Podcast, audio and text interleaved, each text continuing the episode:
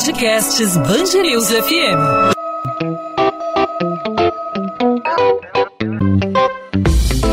Dois às 20, com Maurício Bastos e Luana Bernardes.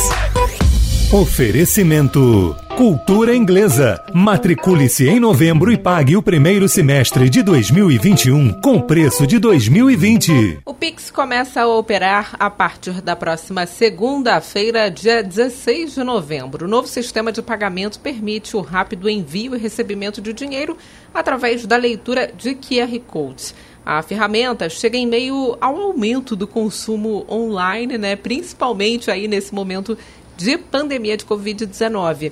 E a inovação não é só tecnológica, mas também financeira. Com a chegada das festas de fim de ano e também né, da semana da Black Friday, o mercado financeiro tem expectativa de um grande número de transações, Maurício. É isso, Luana. O Banco Central diz que o Pix vai representar uma grande economia na circulação de papel moeda e em tempos de pandemia, a redução da circulação de papel moeda significa a redução da possibilidade é, de contágio da Covid-19 de certa forma, porque o papel, é, todo mundo sabe, trans, é, é, uma via de, de, de, de transporte aí de micro, micro-organismos e tudo mais. Né? Hoje a circulação da moeda em espécie representa um gasto de 10 bilhões de reais por ano. Uma outra mudança que é esperada pelo Banco Central é a da cidadania bancária, que espera permitir a participação de 45 milhões de brasileiros que não possuem conta em banco. Luana. Para tirar as nossas dúvidas sobre o Pix, hoje nós conversamos com a Patrícia Tomazelli, especialista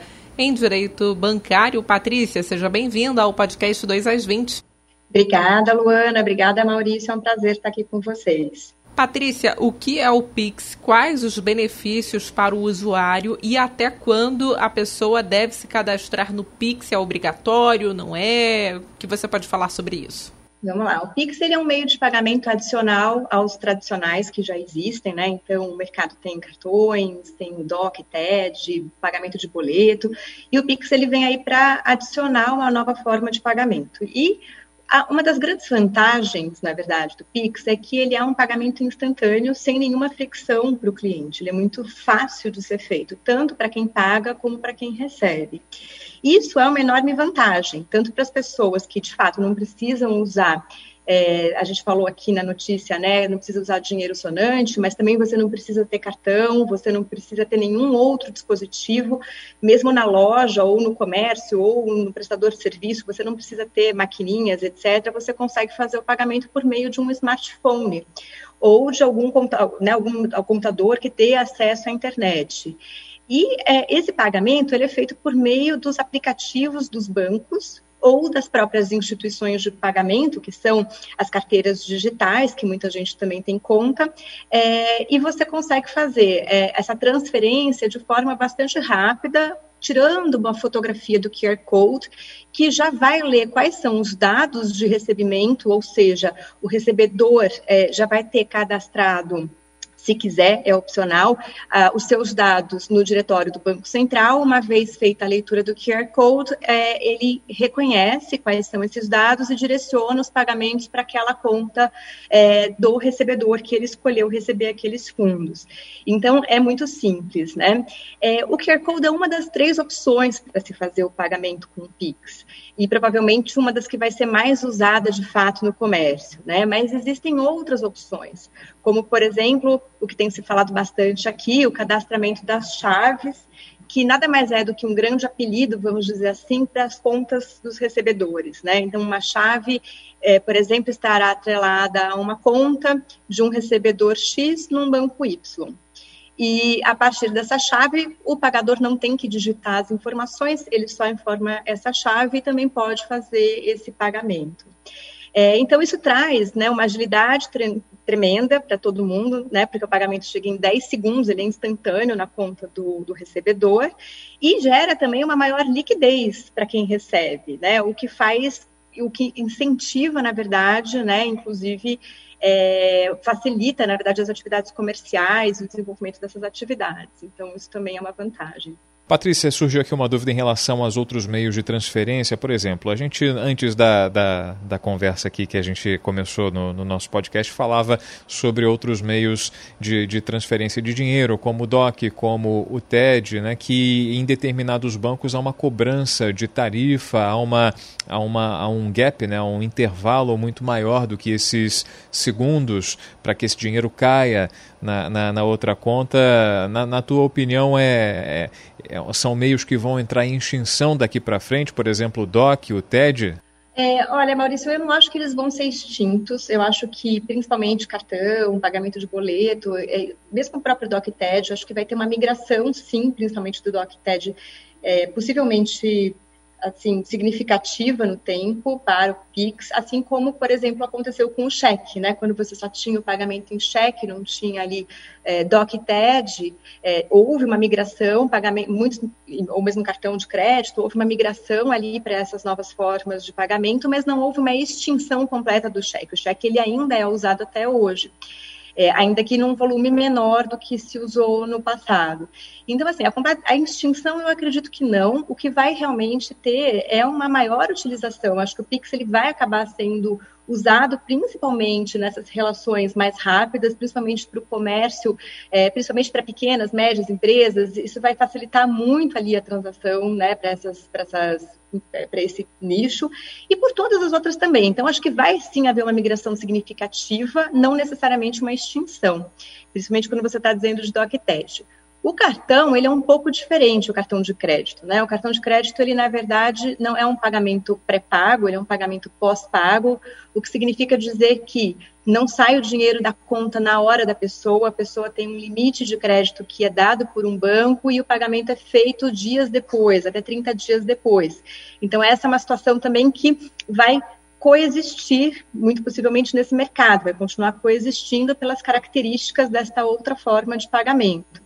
Ainda que o Pix no futuro tenha pagamentos agendados para datas futuras, todo o mecanismo né, de garantia que você tem por trás dos cartões vai fazer com que eles continuem também tendo ali é, a, a, sua utilização no mercado de pagamentos. Agora, sem dúvida, é, eu acho que assim que as pessoas se acostumarem a usar o Pix, estiverem seguras, né, a partir da, da utilização, eu, eu, acredito que vai haver uma, uma grande quantidade ali, um movimento de migração para a utilização do Pix. Patrícia, você me deixou até nostálgica, né? Porque quanto tempo que eu não uso cheque, que eu não ouço falar em cheque, né? Eu lembro, Maurício, quando eu era criança, eu costumava preencher os cheques para o meu pai. eu, eu achava, me achava super importante criança preenchendo cheque, né? Eu acho que hoje as pessoas só usam cheque para consulta determinadas consultas médicas, né? Pagamento de, de é, para o anestesista que o plano de saúde não cobre, pelo menos. É, é muito raro, né? Mas até mesmo. É, tem, no... tem ficado cada vez mais raro, né, Luana? É verdade, mas até mesmo naquela época, né, no uso do cheque, a gente tinha alguns cuidados por exemplo, escrever mil reais não podia, tinha que escrever um mil reais, um mil reais para não ter nenhum, é, nenhuma forma de burlar. Fraude, o Pix, né? no caso do Pix, né, é a mesma coisa, né? A gente tem que ter alguns cuidados.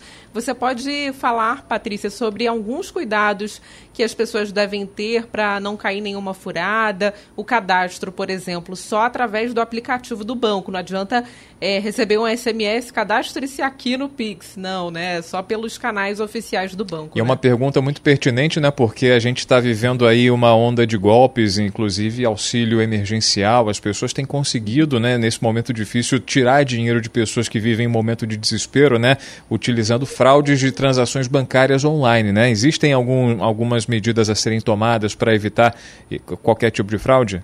Sim, sem dúvida. É, primeiro, até uma, um ponto importante: não é obrigatório fazer o cadastramento das chaves, né? Você, as chaves elas são opcionais, o que elas trazem é uma eficiência, como a gente falou, de não ter que toda vez fazer o preenchimento. Quando você é um recebedor, você tem que passar seus dados de conta para o pagador fazer o preenchimento manual. Então, ela vai ser muito conveniente, vamos dizer assim, né? E ela permite também, uma vez cadastrada a chave, ela permite a criação a geração do QR Code. Sem ela, você não consegue. É, mas, uh, uma vez tendo, sendo feito esse cadastro, ele tem que ser feito por meio da instituição financeira, exatamente o que vocês falaram, financeira ou de pagamento. E não só o cadastramento da chave tem que ser feito por meio da instituição, como também a iniciação da transação do pagamento. Ou seja, é, não, não, ninguém não usar né, nenhum tipo de link, nenhum tipo de site, aplicativo para iniciar uma transação de pagamento na qual você insira seus dados, nada disso deveria acontecer. A iniciação de pagamento, ela sempre tem que ser feita no ambiente logado do seu banco ou da sua instituição de pagamento, que é aquele que você já está acostumado a usar para outras finalidades, como ter acesso a saldo, fazer DOC, TED, enfim, outras... É, transações financeiras. É, e aí, neste ambiente logado, que você vai ter colocado a sua senha ou a sua biometria, enfim, conforme o banco ou o IP, isso varia. É, mas, de qualquer maneira, é neste ambiente que a transação de, deve ser iniciada pelo pagador. É, e mesmo o recebedor, quem vai gerar o QR Code para o recebedor também é a instituição de pagamento ou instituição financeira com a qual este recebedor tem relacionamento. Ele pode ter mais de uma, não tem problema nenhum, mas são instituições com as quais ele tem relacionamento e que vão propiciar, que vão entregar este QR Code para a utilização no comércio. Patrícia, com o Pix, as fintechs e também as startups vão estar aí no mesmo nível de grandes bancos, tradicionais instituições bancárias. Essa competição que se aproxima aí é uma vantagem para os usuários e também para os novos empresários. A gente tem acompanhado o surgimento de, de bancos online cada vez mais populares com a difusão aí das, da, da, do, do marketing digital, das redes sociais e as tradicionais marcas continuam bem fortes, mas vão perdendo de certa forma espaço para essas novas iniciativas. Essa competição é vantajosa para os usuários, para os novos empresários? Sem dúvida ela é, né? Eu acho que toda competição é positiva, seja para criação e desenvolvimento de novos produtos, seja por uma questão de precificação, e aqui a gente está dizendo o Pix, ele não tem, é, ele não é tarifado para pessoa física, via de regra, tem só duas exceções para tarifação, que é quando tem uma utilização comercial ou quando você usa um canal físico da instituição, mas fora essa situação, ele não é tarifado para pessoa física, mas ele é tarifado para pessoa jurídica. E a competição é, é ótima, porque né, os bancos e as IPs vão estar competindo ali também por aqueles clientes, por aqueles recebedores que vão ser clientes. Então, isso significa ali, muito possivelmente, preços mais atrativos né, na ponta. E também não só o PIX, né? Isso faz com que outros produtos e serviços sejam criados e também é, o, o, preço né, e o acesso a esses produtos e serviços, claro, num ambiente de competição, acaba sendo mais vantajoso ali para o consumidor, seja ele pessoa física, seja para o cliente pessoa jurídica também. Patrícia Tomazelli, especialista em direito bancário, obrigada pela participação aqui no podcast 2 às 20 e por tirar aí as nossas dúvidas. O prazer é meu, obrigada a vocês pelo convite aqui. 2 às 20, com Maurício Bastos e Luana Bernardes. O governador afastado do Rio, Wilson Witzel, entrou com uma ação na justiça em que pede para que ele e a família possam voltar ao Palácio Laranjeiras. O ex-juiz federal deixou o local após decisão do Tribunal Especial Misto do processo de impeachment no último dia 5. No pedido, a defesa de Witzel alega que o ato de despejo é ilegal e sem precedentes. Além disso, os advogados argumentam que o relator do colegiado, deputado estadual Valdec Carneiro, agiu de modo arbitrário e sem previsão legal ao pedir a saída do palácio em até 10 dias. A ação também aponta que Witzel e a família correm risco de vida fora da residência oficial. O ex-juiz federal voltou a morar no Grajaú, zona norte do Rio. Além da desocupação, o Tribunal Misto também determinou a redução de um terço de seu salário, que vai cair de R$ 19.600 para R$ 13.100. Os irmãos Jerominho, ex-vereador, e Natalino Guimarães, ex-deputados, estão entre os alvos de uma operação da Polícia Federal contra a suspeita de lavagem de dinheiro e crimes eleitorais. Eles eram policiais policiais civis e fundaram a Liga da Justiça, maior milícia do Estado, que hoje é conhecida como Bonde do Eco, chefiada por Wellington da Silva Braga. A Operação Solon contou com a participação de cerca de 80 policiais federais para cumprir 12 mandados de busca e apreensão em residências comitês de campanhas e empresas ligadas aos envolvidos. A ação foi motivada, segundo os investigadores, pois os irmãos estavam almejando cargos no Legislativo e no Executivo nas eleições de 2020 para retomar o poder que tinham na zona oeste do Rio. Devido à proibição de prisão cinco dias antes da eleição, só foram expedidos mandados de busca e apreensão e prisões só podem ser feitas em flagrante. Os relatórios de inteligência financeira apontaram para movimentações financeiras atípicas nas empresas ligadas aos investigados. Os valores seriam destinados para campanhas eleitorais. A Polícia Civil analisa os dados do celular apreendido na cela de milicianos presos em Bangu 9, na zona oeste do Rio, acusados de planejar o assassinato da deputada federal Talíria Petrone, do PSOL. Os criminosos fazem parte do escritório do crime, grupo de matadores de aluguel e também são investigados no inquérito que apura a morte da vereadora Marielle Franco e do motorista Anderson Gomes. A Delegacia de Repressão a Ações Criminosas Organizadas abriu inquérito para apurar as ameaças. A polícia ainda não conseguiu entender o motivo para a deputada estar na mira do grupo mais perigoso do estado. A filha caçula do cantor Belo está entre as 12 mulheres presas durante a ação da Delegacia de Combate às Drogas nesta quarta-feira. Isadora Alckmin Vieira, de 21 anos, é acusada de fazer parte de uma quadrilha especializada em golpes bancários que movimentava até um milhão de reais. Segundo a Polícia Civil, as mulheres atuam para a maior facção do tráfico de drogas do Rio, Comando Vermelho, no complexo da Maré na Zona Norte. As mulheres são acusadas de induzir as vítimas a repassar dados bancários e a entregar cartões para motoboys. Depois disso, os cartões eram usados. 2 às 20.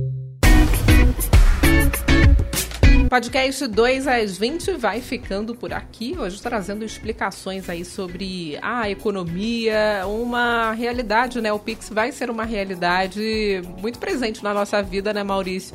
Daqui a uns anos vai ser até engraçado a gente ter feito um podcast para explicar o Pix, porque eu acho que vai ser uma coisa muito normal no nosso dia a dia. É verdade, daqui a um tempo a gente vai lembrar com nostalgia do cartão de crédito como cheque, né? A gente é.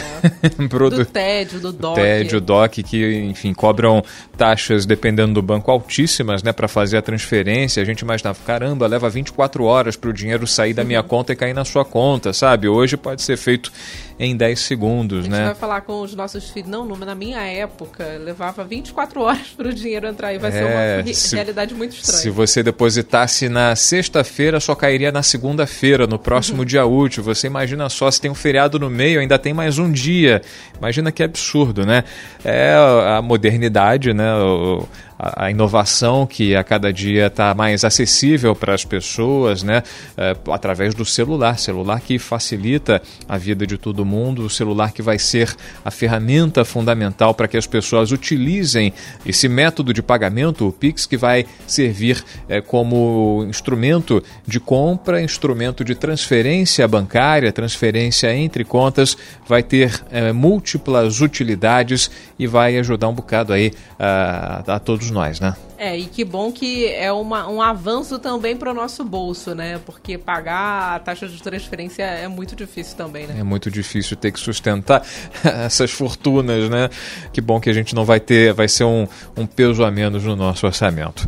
Bom, podcast 2 às 20 vai ficando por aqui. Volta nessa sexta-feira com mais um episódio, sempre tratando de assuntos relevantes para o Rio de Janeiro, para nossa cidade, para o nosso estado e também fatos de relevância nacional, já que o Pix terá a cobertura nacional e você, ouvinte da Band News FM, certamente vai utilizar e muito daqui para frente. A gente volta nesta sexta-feira a partir das 8 da noite. O 2 às 20 fica sempre disponível para você a partir das 8 de segunda a sexta nas principais plataformas de streaming de áudio aí no seu aplicativo favorito de podcast ou lá no nosso site bandnewsfmrio.com.br. Você pode conversar com a gente por meio do Instagram, das nossas contas no Instagram. Você pode mandar sua pergunta, sua sugestão, sua crítica pelo arroba Maurício Bastos Rádio para falar comigo. E com você, Luana? Pelo Bernardes Underline Luana, Luana com dois N's. Meu Instagram, onde eu também falo sobre literatura, coluna de literatura da Band News FM. É isso aí. A gente volta nessa sexta, o encontro tá marcado. Tchau, Luana. Tchau, tchau, Maurício. Até lá.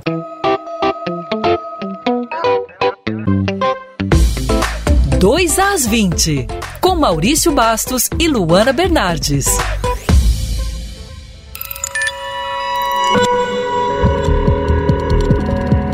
Podcasts Band FM.